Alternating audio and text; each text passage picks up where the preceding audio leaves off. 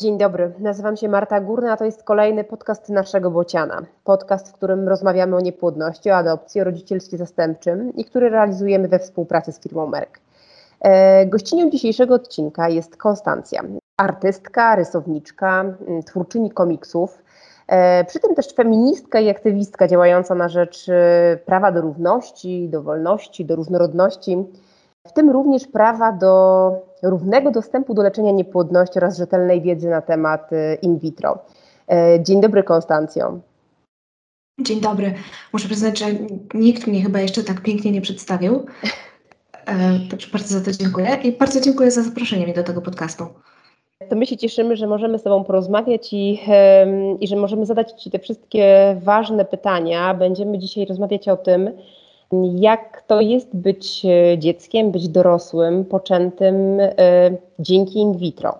E, bo Twoje zaangażowanie w działania związane z leczeniem niepłodności metodą in vitro jest nieprzypadkowe, prawda? Tak, dokładnie. To znaczy, ja jestem osobą poczętą dzięki metodzie in vitro, więc całe, jakby wszystkie sprawy, które wydarzają się wokół in vitro, mam poczucie, że dotyczą mnie osobiście.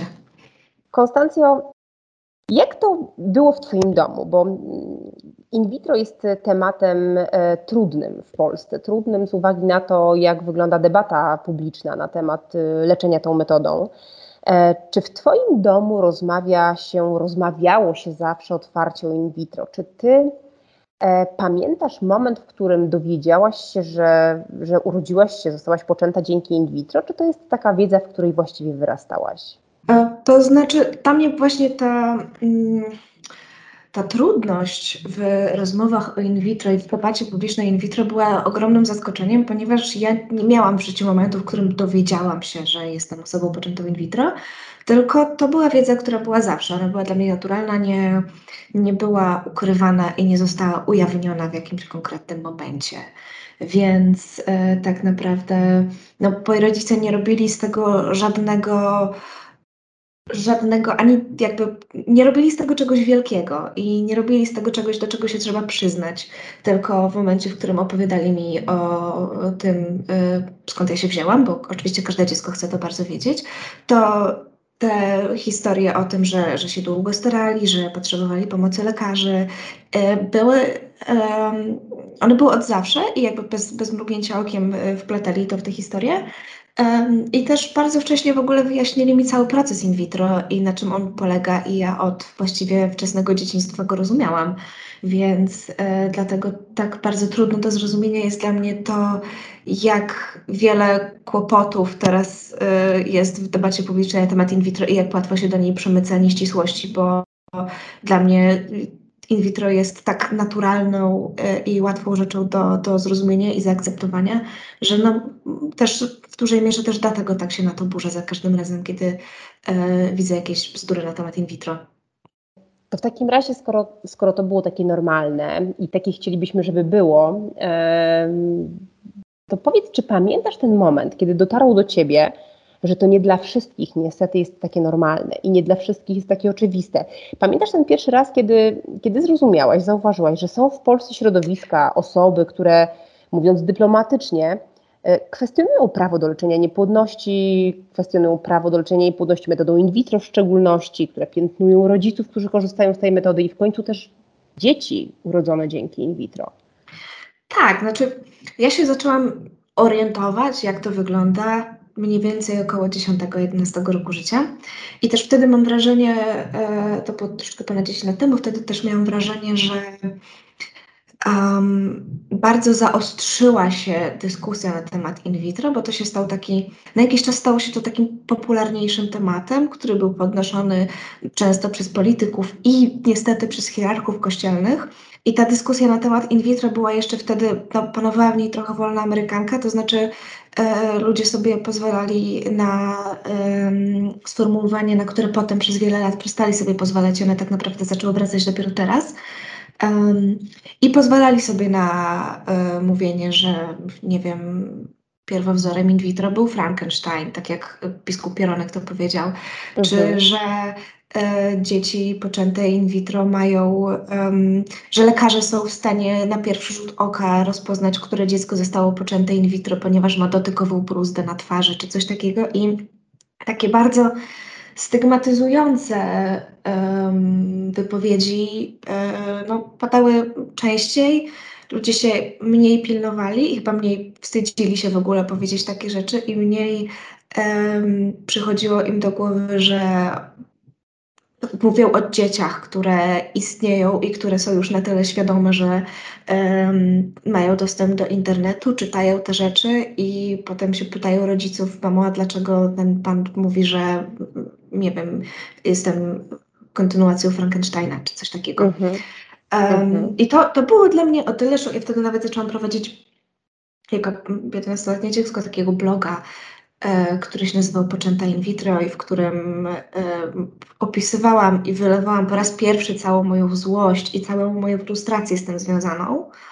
E, tego bloga już nie ma, bo e, serwis, na którym on był założony, padł. Strasznie tego żałuję, bo chciałam go ostatnio poprzeglądać.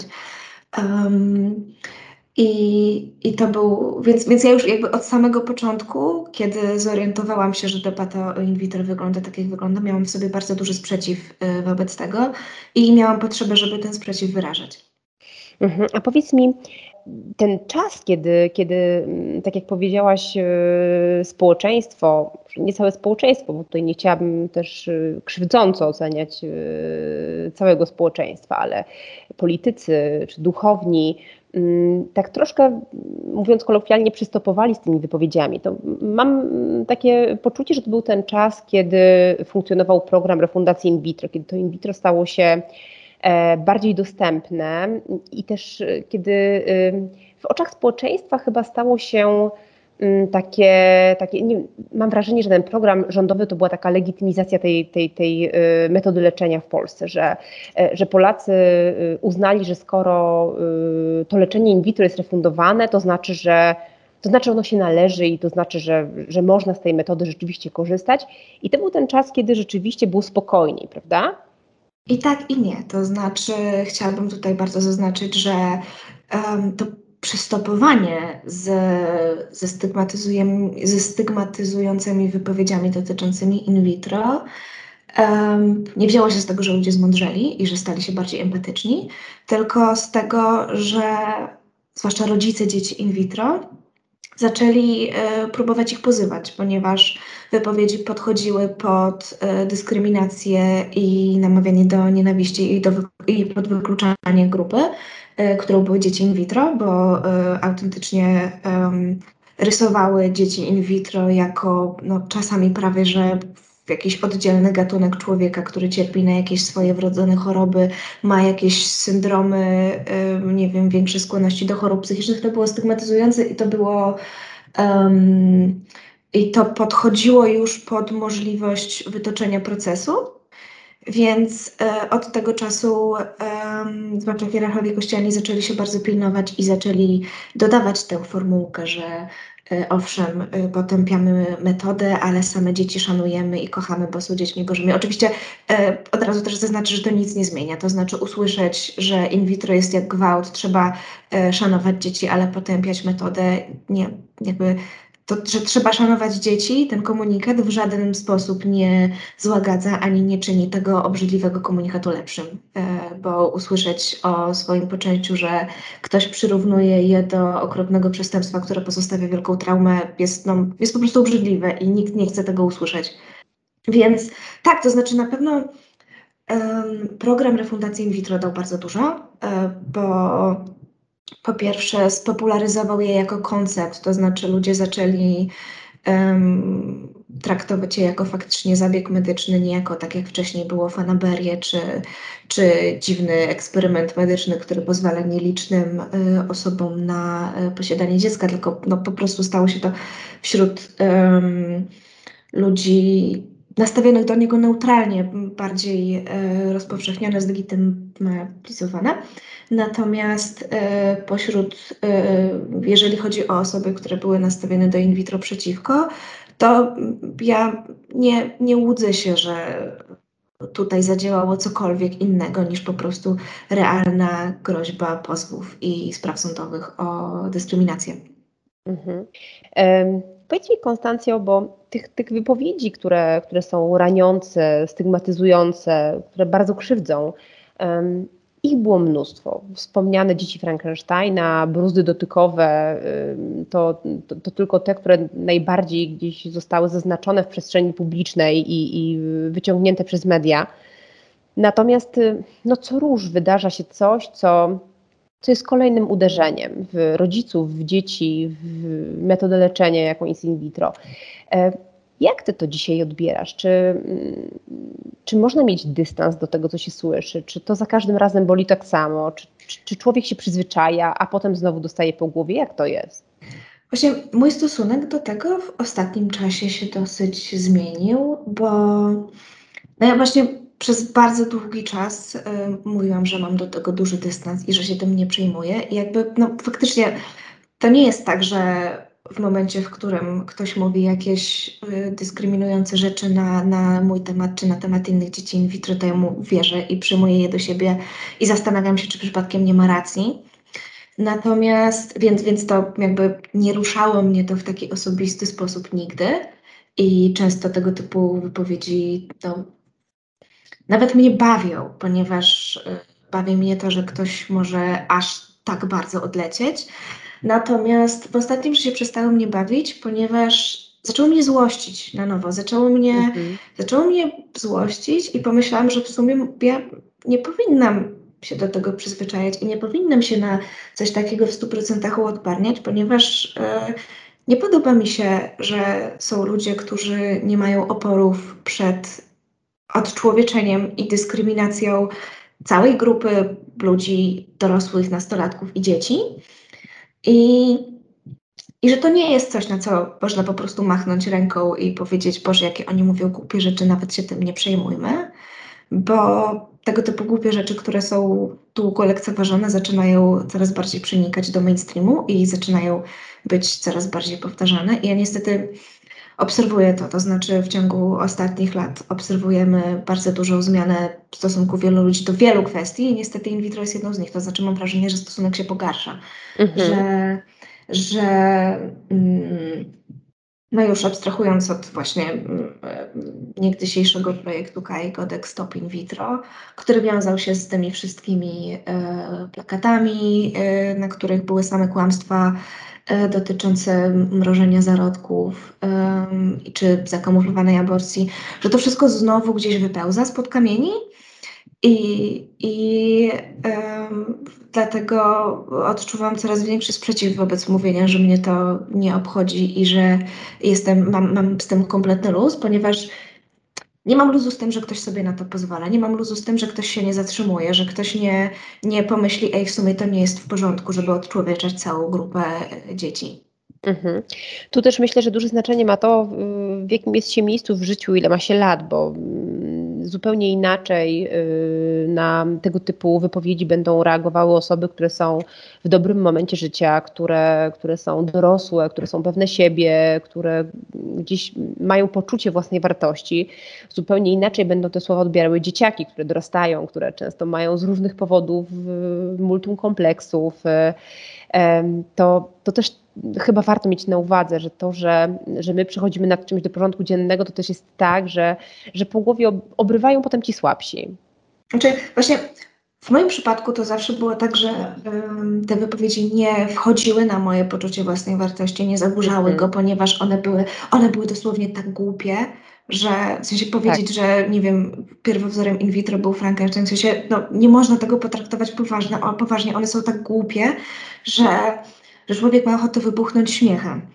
E, problem, który mam z tymi wypowiedziami jest taki, że nie wszyscy ludzie będą je traktować jako zupełnie abstrakcyjne, oderwane od rzeczywistości i niepoważne. I powtarzanie przez cały czas, że jakaś grupa ludzi jest różna od całej reszty i wykluczanie jej, e, to znaczy właśnie izolowanie jej, potem może prowadzić do wykluczenia. I problem z tymi wypowiedziami y, dla mnie nie jest taki, że obawiam się, że um, będą negatywnie odbijać się na poczuciu własnej wartości. Chociaż to oczywiście też, ale, ale sama wiem, że tego nie doświadczyłam, ponieważ one są zbyt głupie, żeby je potraktować poważnie. Natomiast obawiam się tego, że mogą się przyczynić do po prostu dyskryminacji, do wykluczenia, mhm. do dyskryminacji zarówno systemowej, właśnie przez e, ograniczenia w procedurach in vitro, czy nie daj Boże w ogóle delegalizacji in vitro, bo no, są takie głosy na przykład. Tak, bo to, też, bo to też nam grozi, dokładnie. Um, jak również agresji wobec e, no, dzieci in vitro albo rodziców in vitro, e, znaczy rodziców dzieci in vitro, bo też no, padały i widziałam takie nagłówki, że rodzice, którzy decydują się na in vitro, popełniają morderstwo. Wiesz mi, to nie jest coś, co chcesz przeczytać, jak masz lat 12. Po prostu nie chcesz zobaczyć takiego nagłówka. Nie dlatego, że, że w niego wierzysz, nie dlatego, że zaczynasz się zastanawiać, hmm, może faktycznie coś w tym jest, tylko dlatego, że on cię tak oburza i frustruje i tak szokuje, że ktoś może w ogóle powiedzieć coś takiego, że że um, no, no nie chcesz. No właśnie, no nawet, nawet nie, chcesz tego słyszeć, nawet nie wiadomo jak to skomentować, bo po prostu głos więznie w gardle. Jak to? Mhm. E, Konstancjo, od dawna obserwuję Twoje konto na Instagramie. Mm, wszystkich e, Was, e, słuchaczy, zapraszam. Nie umienie w życie. Pod, pod takim nikiem można tam Cię odnaleźć. Bardzo mi miło. I słyszę, słyszę, widzę właściwie, jak edukujesz o in vitro. E, pojawiają się posty, pojawiają się mm, serie pytań i odpowiedzi, pojawiają się stories, gdzie e, obalasz mity, gdzie tłumaczysz, na czym polega procedura in vitro. Zakładam, że tam obserwują Cię głównie młodzi ludzie, e, w większości być może nie mający pojęcia tak naprawdę, jak dokładnie wygląda in vitro. Powiedz mi, czy ty właśnie widzisz to, że oni są y, skrzywieni tym, tym, y, to, tą debatą na temat in vitro w Polsce? Czy, czy ich wiedza, y, ta szczątkowa często, bo ona często jest nieduża, czy ta, czy, czy ta wiedza to jest taka wiedza rzetelna, czy to jest taka właśnie wiedza zasłyszana, gdzieś jakieś, nie wiem, historie, które usłyszą w, w mediach, które usłyszą od polityków, czy, czy one mają wpływ na to, jak to in vitro jest przed młodych ludzi postrzegane i co oni o nim mówią? To znaczy, to jest w ogóle ciekawe pytanie, bo w, zauważyłam, że w rozmowach dotyczących in vitro bardzo mało uwzględnia się młodych ludzi, którzy no, nie są jeszcze w wieku, w którym starają się o dzieci, więc nie są jeszcze w wieku, w którym problem niepłodności jest dla nich w jakikolwiek sposób istotny. I bardzo mało debatuje się i zastanawia się nad tym, co młodzi ludzie w ogóle o tym myślą. I myślę, że to niedobrze, bo, bo to jest problem, który jest y, no, ogólnie bardzo dużym problemem w Polsce, bo niepłodność dotyka jedną na pięć par, to jest bardzo dużo. Um, i, I ten problem będzie się robił coraz bardziej istotny. Um, muszę przyznać, że bardzo boli mnie to, jak po macoszemu traktowany jest y, temat no, in vitro i w ogóle niepłodności. Y, jak bardzo on jest wobec y, innych, e, jakby powiedzieć, feministycznych kwestii spychane pod dywan. To znaczy, wszyscy rozumiemy, że prawa reprodukcyjne są jedną z kluczowych kwestii feminizmu i z kluczowych kwestii walki o prawa kobiet, ale tak naprawdę nie rozwijamy tego terminu prawa reprodukcyjne. Walczymy o powszechny e, dostęp do aborcji, nieograniczony przez, e, przez żadne klauzule sumienia czy, czy regulacje a nie zauważamy często tego, że prawa reprodukcyjne to jest tak samo prawo do chęci nieposiadania dziecka, jak do chęci posiadania go. Umożliwienie każdemu człowiekowi, żeby samodzielnie podjął decyzję, czy, kiedy i w jakich okolicznościach chce mieć dziecko. Co oznacza, że równocześnie wsparcie powinno iść y, ku osobom, które y, nie chcą mieć dzieci i chcą się zdecydować na przerwanie ciąży, jak również y, w stronę osób, które zmagają się z niepłodnością, a chcą mieć dzieci. I no, muszę przyznać, że trochę mnie boli i trochę frustruje bardzo mały odzew ze strony środowisk feministycznych za każdym razem, kiedy podnoszona jest kwestia in vitro. Um, bardzo, bardzo bolało mnie to, że po wypowiedzi um, Natanka z, no, z tego roku, z e, okolic z, Wielkiej Nocy. Wielkiej Nocy, tak. Mhm. Czy, czy po tym, jak znowu zaczęły się pojawiać w sieci właśnie te, te plakaty z kampanii Kai Godek, że na przykład strajk kobiet nie zajął żadnego stanowiska w tej kwestii, nie wypowiedział się, e, nie, nie udzielił ani jednej wypowiedzi na ten temat, na temat in vitro czy dzieci in vitro. Uważam, że to jest, że to jest niedobrze, bo mhm. E, odrzuca się całą jedną jakby połowę kwestii praw reprodukcyjnych i skupia się tylko na e, niechceniu posiadania dzieci. Ja to w takim sensie rozumiem, ponieważ no po pierwsze, tak jak wspomniałam, bardzo wiele młodych osób. Nie, to nie jest jeszcze dla nich czas na to, żeby zastanawiać się nad takimi kwestiami i y, dręczą ich o wiele bardziej palące problemy, takie jak właśnie czy możliwość y, zabezpieczenia przed ciążą, czy przerwanie ciąży, czy, czy y, równość związków, czy ochrona przed dyskryminacją ze względu na orientację seksualną i to jest, jest zrozumiałe, że to są dla tej części osób o wiele bardziej palące problemy. Um, I też um, zauważam, że wśród bardzo dużej liczby młodych osób jest bardzo duża niechęć wobec posiadania dzieci w ogóle. Teraz więcej młodych osób otwarcie mówi o tym, że nie planuje mieć dzieci nigdy. E, jest nie powiem, że to jest moda na antynatalizm, ponieważ nie jest on, to, to, to, takie rzeczy nie są modą, ale jest o wiele większa skłonność niż była jeszcze parę lat temu -hmm. do, do tego antynatalizmu i do tego, żeby, żeby yy, bardzo, bardzo wielu młodych osób po prostu czy w internecie, czy coś mówi, że absolutnie nigdy nie planuje mieć dzieci, nie chce mieć dzieci, nie, nie, nie, nie lubi dzieci i, i że to jest yy, to, to nie jest właściwa decyzja. Ja ją też jak najbardziej, jakby ten, to podejście jak najbardziej rozumiem, bo w tej sytuacji klimatycznej, w jakiej się znaleźliśmy, to, um, to jest to jest zrozumiałe, to znaczy po pierwsze lęk przed posiadaniem dzieci i sprowadzaniem ich na taki świat jest zrozumiały, po drugie też e, argumenty o przeludnieniu i o o nie wiem, ilości dwutlenku węgla, y, które wiążą się z posiadaniem dziecka, chociażby, to znaczy po prostu każdy człowiek generuje ogromne ilości zanieczyszczeń. I takie komentarze i takie wypowiedzi też słyszę pośród młodych ludzi, że y, posiadanie dziecka jest wręcz nieetyczne w tym mhm. świecie. Um, więc mam wrażenie, że pośród bardzo właśnie nastolatków czy, czy, czy młodszych osób to się odbija trochę w drugą stronę.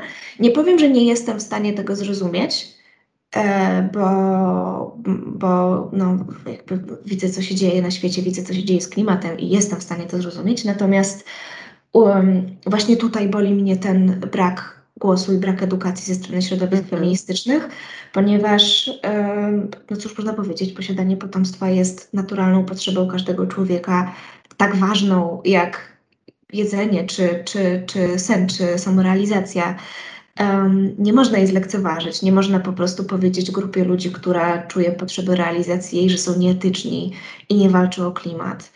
Um, niepłodność jest bardzo poważną chorobą, która jest bardzo poważna w skutkach, um, między innymi prowadząca do, prowadzącą na przykład do depresji. Nie, mhm. możemy, nie możemy jednocześnie walczyć o y, większy dostęp do leczenia y, i leczenia zaburzeń psychicznych i większą opiekę i, i większą dbałość o zdrowie psychiczne. I nie możemy edukować o tym, że depresja jest chorobą i branie leków na depresję nie jest sprawą wstydliwą, a jednocześnie jakby lekceważyć tak duży i tak rosnący problem w polskim społeczeństwie, jakim jest rosnąca niepłodność, który będzie w konsekwencji powodował również y, większe problemy z depresją u bardzo dużej grupy społeczeństwa. Po prostu nie możemy tego zlekceważyć i nie możemy tym wszystkim ludziom powiedzieć, żeby pogodzili się z tą stratą, bo i tak y, no, klimat się psuje, więc w sumie to nie należy mieć dzieci. Mhm. Wiesz, ja myślę, że to jest właśnie ta kwintesencja rozumienia praw reprodukcyjnych, bo nam przede wszystkim u podstaw tych praw reprodukcyjnych w Polsce y, brakuje rzetelnej edukacji seksualnej. E, natomiast y,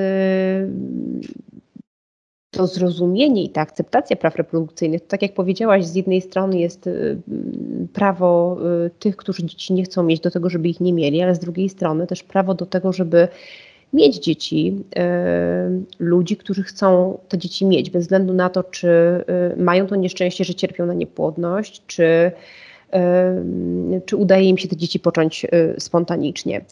Konstancjo, powiedz mi y, jeszcze, bo to jest takie pytanie, które, które jest dla mnie też wyjątkowo ciekawe, bo jestem mamą dzieci poczętych dzięki in vitro.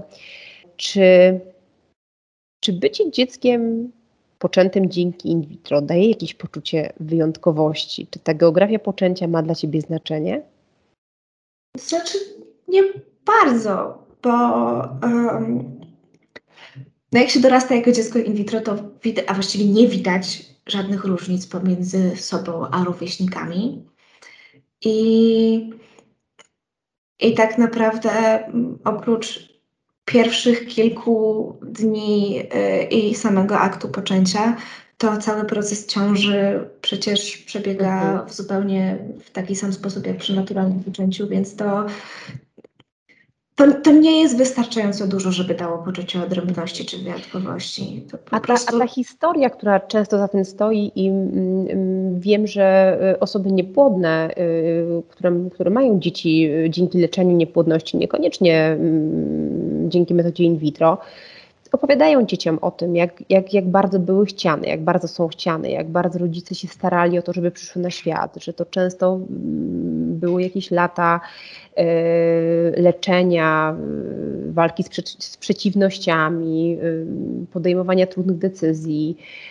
Tak, to znaczy też to jest inna sprawa. Dla mnie to świadczy może nie tyle o wyjątkowości mnie, co o wyjątkowości mojej relacji z rodzicami i tym, że mam absolutnie stuprocentową pewność, że jestem chcianym, bardzo wyczekanym dzieckiem, które było i jest przez nich bardzo kochane. Mhm.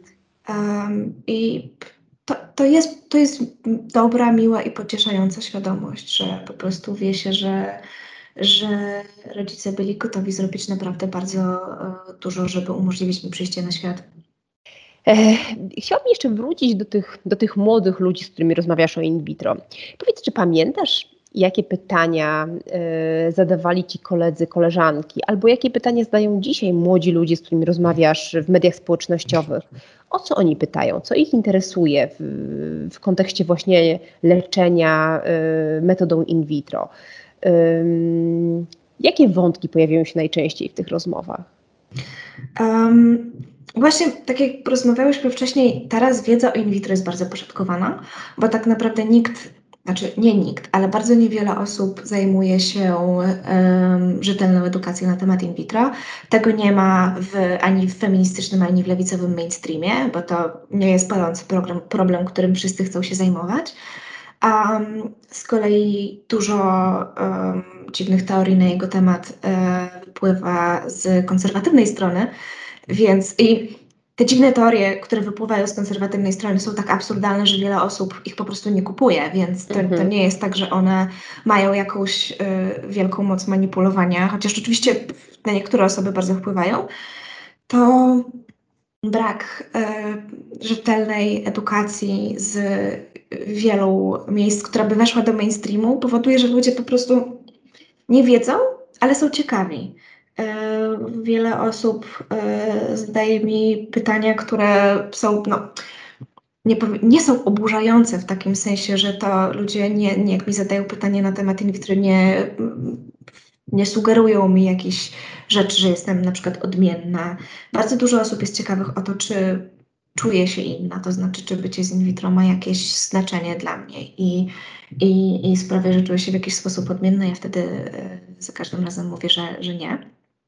E, to znaczy ma dla mnie znaczenie w taki sposób, że jak już wspomniałam, jest dowodem na to, że moi rodzice bardzo pragnęli, żebym się pojawiła na świecie.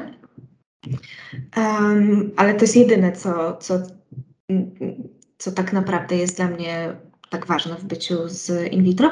Wiele osób ogólnie pyta, na czym polega in vitro, bo, bo wiele osób nie wie. To znaczy, Um, wydaje im się, że to jest jakiś bardzo dziwny, skomplikowany, czy to jest oczywiście bardzo skomplikowany proces, ale, ale wydaje się jeszcze bardziej skomplikowany niż tak naprawdę jest. To znaczy, no bo w gruncie rzeczy in vitro można opisać bardzo prosto, że jest to wyjęcie komórki jajowej i pobranie plemnika, połączenie ich, czyli zapłodnienie poza organizmem matki i przeniesienie ich do organizmu matki po kilku dobach. I to jest, to jest tyle.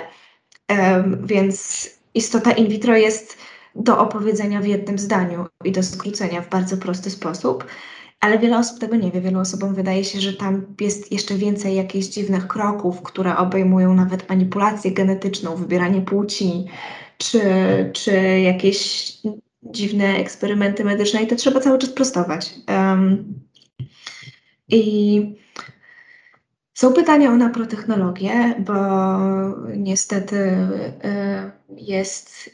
No, teraz to trochę słabnie, ale, ale przez długi czas było bardzo duży nacisk na to, żeby lansować naprotechnologię jako alternatywę dla in vitro, czy właściwie w ogóle mm, skuteczną metodę leczenia niepłodności. Naprotechnologia nie jest nawet uznana jako metoda leczenia, więc y, nie wiem o czym my mówimy i nie wiem dlaczego tyle osób się na to łapie. Um, bo jest metodą monitorowania um, układu rozrodczego, a nie leczenia. Um, I to akurat mam wrażenie, że ten mit już zaczyna się troszeczkę wykruszać. Nie, nie jakoś, nie w tak szybkim tempie, jak bym chciała, ale jednak coraz mniej osób już w ogóle o niej wspomina i coraz mniej osób, jeżeli wypowiadam się o in vitro, to mówi, ale przecież jest naprotechnologia mhm. i proponuje jako alternatywę. Mm. Ludzie często interesują się tym, jak odbieram y, negatywne wypowiedzi na temat in vitro. Y, i też często dopytują się o te wypowiedzi, żeby je naprostować. To znaczy pytają się o co chodzi z tym, że ludzie mówią, że in vitro to aborcja, albo o co chodziło z tymi blistami na czole, mhm. e, czyli z tą I czy te, i czy te zarodki wspomniałam na początku. Tak. tak, czy są, czy są wylewane czy, do zlewu. Się, czy są wylewane do zlewu, czy są zamrażane, czy, czy, czy ten. No i to trzeba jakby to, to trzeba cały czas prostować. Um, bo niestety jest ta, ta wiedza dotycząca in vitro nie jest jeszcze tak e, szeroko dostępna. No i właśnie to mnie trochę martwi i boli, że ona jest dostępna, ale takie jako bardziej ciekawostki. Takie mhm. rzeczy, którymi jak się je e, zgarnie tak przypadkiem podczas scrollowania e, Instagrama czy Facebooka, to okej, okay, fajnie. Mhm. Ale, ale to nie jest kwestia, która jest w jakikolwiek sposób podnoszona jako istotna. No a w takim razie powiedz, jak, jak sobie wyobrażasz taką idealną edukację, taką y, akcję, która miałaby pokazać, y, czym jest niepłodność, y, jak wielu osób dotyka, czym jest in vitro. Ja oczywiście pomijam kwestię edukacji seksualnej i tego, właśnie, że powinna iść. Właśnie to chciałam, to chciałam powiedzieć, że najbardziej to wyobrażam sobie, tak. że po prostu mamy dobrze prowadzoną edukację seksualną w szkole, która jest zresztą, ostatnio nawet o tym myślałam, że to powinno być jakby dwa oddzielne przedmioty, to znaczy istniejące jak na razie e, przygotowanie do życia w rodzinie bądź wychowanie do życia w rodzinie, zależnie w różnych szkołach nazywa się to różnie, jest rzeczą, która wydaje mi się potrzebna, bo relacje międzyludzkie są bardzo trudne i, i e, wydaje mi się, że jakieś takie chociażby podstawy, nie wiem, psychologii e, czy, czy uczenie młodych ludzi tego, jak rozwiązywać konflikty, czy czego się spodziewać e, w, w związkach, zwłaszcza po, nie wiem, wprowadzeniu się razem, byłoby zasadne, ale to, to jest zupełnie inna kwestia. To znaczy, jedną rzeczą jest mieć e, dobry związek, a drugą rzeczą jest mieć dobry i bezpieczny seks. I to jest e, obowiązkowa rzecz, która powinna być uczona w szkołach, żeby młodzi ludzie byli po prostu bezpieczni, chronieni przed zagrożeniami, które są różne i które no, mogą być po prostu, no, mogą na nich bardzo negatywnie wpłynąć. Dlatego oczywiście moim marzeniem byłoby to, żeby ta edukacja e, seksualna istniała jako przedmiot była kompleksowa, żeby poruszała też taką kwestię jak y, niepłodność, która może dotknąć każdego z nas, bo no, jedna na pięć par to jest, jak mówiłam, bardzo dużo. I żeby przygotować, um, ten problem będzie rósł tak swoją drogą, w, bo jest chorobą cywilizacyjną.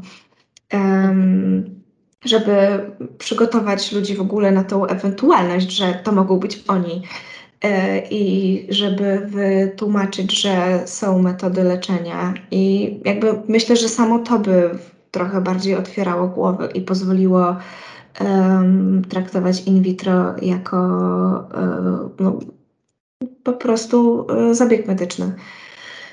No dobrze, ale, jeżeli, ale jeżeli, co tu i teraz? Sorry. Co zrobić tu i teraz? Co zrobić tu i teraz? No myślę, że więcej wypowiedzi w mediach i więcej skierowania oczy, uwagi na ten temat. To znaczy, tak jak powiedziałam, e, w momencie, w którym e, ksiądz Natanek, chociaż źle mi się go nazywa księdzem, ale z drugiej strony przypominam sobie potem, że on nie jest, księdzem. On jest księdzem. Właśnie to mnie najbardziej boli. Wszyscy zawsze jak narzekam na Natankę, to mówią mi, żebym się nim mniej przejmowała, bo on nawet nie jest księdzem. On jest księdzem. On jest księdzem suspendowanym, ale nigdy nie, tak. zostało, e, e, nie zostały mu święcenia odebrane, więc zawsze jak y, kuria potem y, odnosi się do jego wypowiedzi i jedyne co jest w stanie powiedzieć to ale on, my go suspendowaliśmy, my się z nim nie przyjaźnimy, to mam ochotę im się roześmiać w twarz, bo to nie jest to, co ja chcę usłyszeć. Ja chcę usłyszeć, że nie zgadzacie się z jego słowami, a nie, że nie jesteście przyjaciółmi. Um, ale to dygresja. Um, brakuje mi bardzo silnego kontrowania takich wypowiedzi, brakuje mi y, silnego odzewu na takie wypowiedzi. Takie wypowiedzi się pojawiają ciągle i one nikogo nie obchodzą, bo nie ma wtedy dużego grupowego odzewu ze strony środowisk, nie wiem, czy, czy lewicowych, czy feministycznych, które by zabierały się natychmiast za prostowanie tego, za wyjaśnianie, za, za kontrowanie, tylko to przechodzi bokiem i zupełnie bez echa. I myślę, że chociażby to e, dałoby dużo, bo tak jak sobie przypominam, jak jeszcze um, całkiem niedawno miałam bardzo małą świadomość tego, jak jest z dostępem do aborcji czy do antykoncepcji w Polsce. Tak potem jak na przykład była sprawa z Zuzaną Wiewiórką, która no, na, doniosła rodzinie dziewczyny, która chciała e, dokonać aborcji i doprowadziła do tego, że ta dziewczyna została zamknięta w domu i zmuszona do urodzenia dziecka. Odzew był tak duży na tą sprawę, że ja znałam potem na pamięć e, telefon do do aborcyjnego Dream Teamu i jakby na pamięć znałam też te wszystkie regulacje, że przerwanie ciąży, własnej ciąży w Polsce jest legalne, to znaczy, że nie grożą konsekwencje za przerwanie własnej ciąży, tylko za na przykład pomoc w przerwaniu ciąży. I to był taki wybuch zawartości i wybuch kontentu, który nastąpił po tym wydarzeniu i wszyscy, którzy się poruszali tymi kanałami, na przykład w social mediach, już to wiedzieli po jakichkolwiek negatywnych wypowiedziach o in vitro nie ma takich wybuchów. Tego tematu, ten, ten temat w jakimś sensie nie wiem, czy jest za mało nośny, czy jest za mało um, jeszcze ważny dla, dla tego pokolenia, że e, nikt się nim nie zajmuje. A powiedz, czy to nie jest tak, bo ja czasami mam, mam takie bardzo jakieś sprzeczne uczucia w sobie, jak publikuję kolejny post dotyczący jakiejś skandalicznej wypowiedzi na temat in vitro że, mm, że z jednej strony chcę krzyczeć i mówić nie wolno, nie wolno ci tak mówić, nie wolno w taki sposób rozmawiać, nie wolno tak kłamać, a z drugiej strony mam wrażenie, że, mm, czy obawiam się, może nie mam wrażenia, ale obawiam się tego, że, że nagłaśniając te, te skandaliczne wypowiedzi, y, y, my pozwalamy im dotrzeć do znacznie szerszego grona odbiorców. Też tak przez jakiś czas myślałam, a potem um, natknęłam się w zeszłym miesiącu, e, idąc przez Warszawę na procesję prowadzoną przez e, nikogo innego jak e, Piotra Natanka. I okazało się, że pomimo tego, że nie dajemy mu absolutnie y, żadnej uwagi w mediach i jego wypowiedzi, niezależnie od tego, jakie są, faktycznie są, y, nie są podawane przez mainstreamowe media, czy przez, y, nie wiem, w internecie, w telewizji, nigdzie. I on jest praktycznie wyklęty, to jednak udało mu się zebrać naprawdę sporo osób, które z nim szły w tej procesji i, i okazało się, że um, ma na tyle dużo wyznawców, bo nie nazwę tego inaczej, bo to jest sekta. Mhm. Ma na tyle dużo wyznawców, którzy byli gotowi się zorganizować i zorganizować wielki pochód przez y, ulicę Warszawy, który był chroniony przez policję, wiązał się z zamknięciem ulic i ze wszystkim. Więc nie uważam, że lekceważenie takich e, sytuacji, czy takich wypowiedzi, takich ludzi sprawi, że oni bez e, wody na młyn przestaną, albo że nie dotrą do większej ilości ludzi. Do tych, do których chcą dotrzeć, dotrą. Mhm. Konstancję, tak, tak na koniec chciałam zapytać, e, bo mm, słuchają nas między innymi rodzice małych jeszcze dzieci, urodzonych dzięki in vitro, ale też rodzice, którzy dopiero czekają na swoje dzieci e, jeszcze, jeszcze nienarodzone.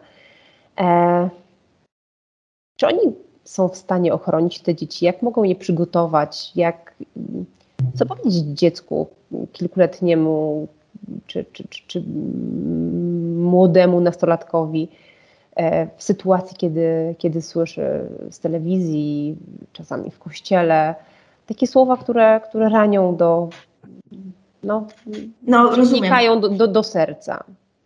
Um, znaczy myślę, że właśnie dla mnie podstawą do tego było nie robienie z tego coming outu, to znaczy nie robienie z in vitro czegoś, o czym trzeba w pewnej chwili powiedzieć dziecku, a przed tą wiekopomną chwilą trzymać to przed nim w tajemnicy. To znaczy, no, ja byłam wychowana w poczuciu, że to jest absolutna normalka i, i że nie ma absolutnie żadnej różnicy, bo po prostu niektórzy rodzice e, mogą począć dziecko w sposób naturalny, a niektórzy potrzebują do tego zabiegu medycznego i to wszystko jest w porządku. I, i nie wywołało to we mnie żadnych żadnych emocji, bo dla mnie to było normalne i to mi bardzo ułatwiło przyjmowanie takich, e, takich e, informacji i takich wypowiedzi, więc myślę, że jakby najważniejszą radą, którą mogłabym udzielić takim słuchającym nas rodzicom byłoby nie róbcie z tego coming outu po prostu w momencie, w którym będziecie opowiadać swoim dzieciom o to, skąd się wzięły, to mówcie o tym, że są z in vitro. Um, no a jeżeli chodzi o, o to, co mówić, jak dziecko kilku czy kilku lat nastoletnie natyka się na takie wypowiedzi, no, myślę, że na to, na to nie ma przepisu. Mhm. Bo te wypowiedzi są często tak, tak różne.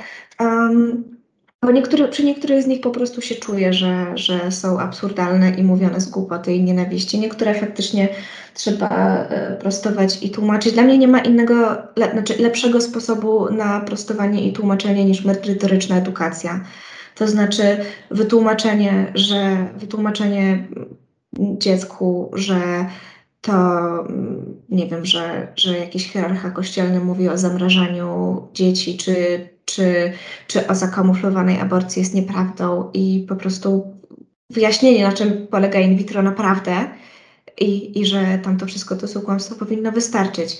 Um, I wcale nie trzeba długo czekać z tym, żeby wyjaśniać dziecku takie rzeczy.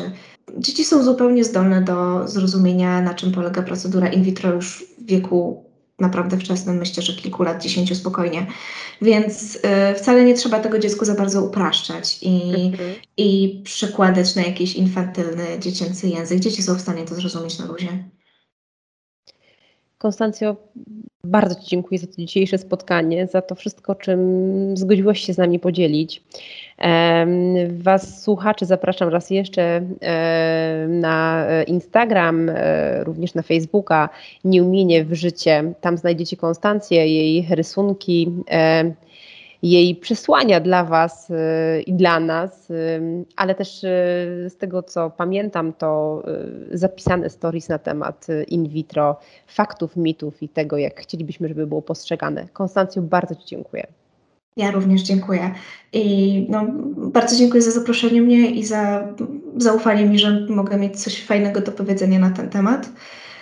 No i chciałabym też, ponieważ faktycznie zwróciłaś uwagę na to, że y, słuchają nas tutaj też rodzice małych dzieci in vitro, czy, czy, czy, czy dopiero jakby przyszli rodzice, to też chciałabym się zwrócić bezpośrednio do nich i mm, powiedzieć, żeby się trzymali, żeby robili swoje i żeby no, nie dawali się y, temu, co nas teraz ogarnia coraz bardziej, czyli temu religijnemu fundamentalizmowi, który potrafi naprawdę zatruć swoim jadem bardzo, bardzo dużą część życia. bo po prostu szkoda się temu dawać. Dokładnie tak. Trzymajcie się i do usłyszenia.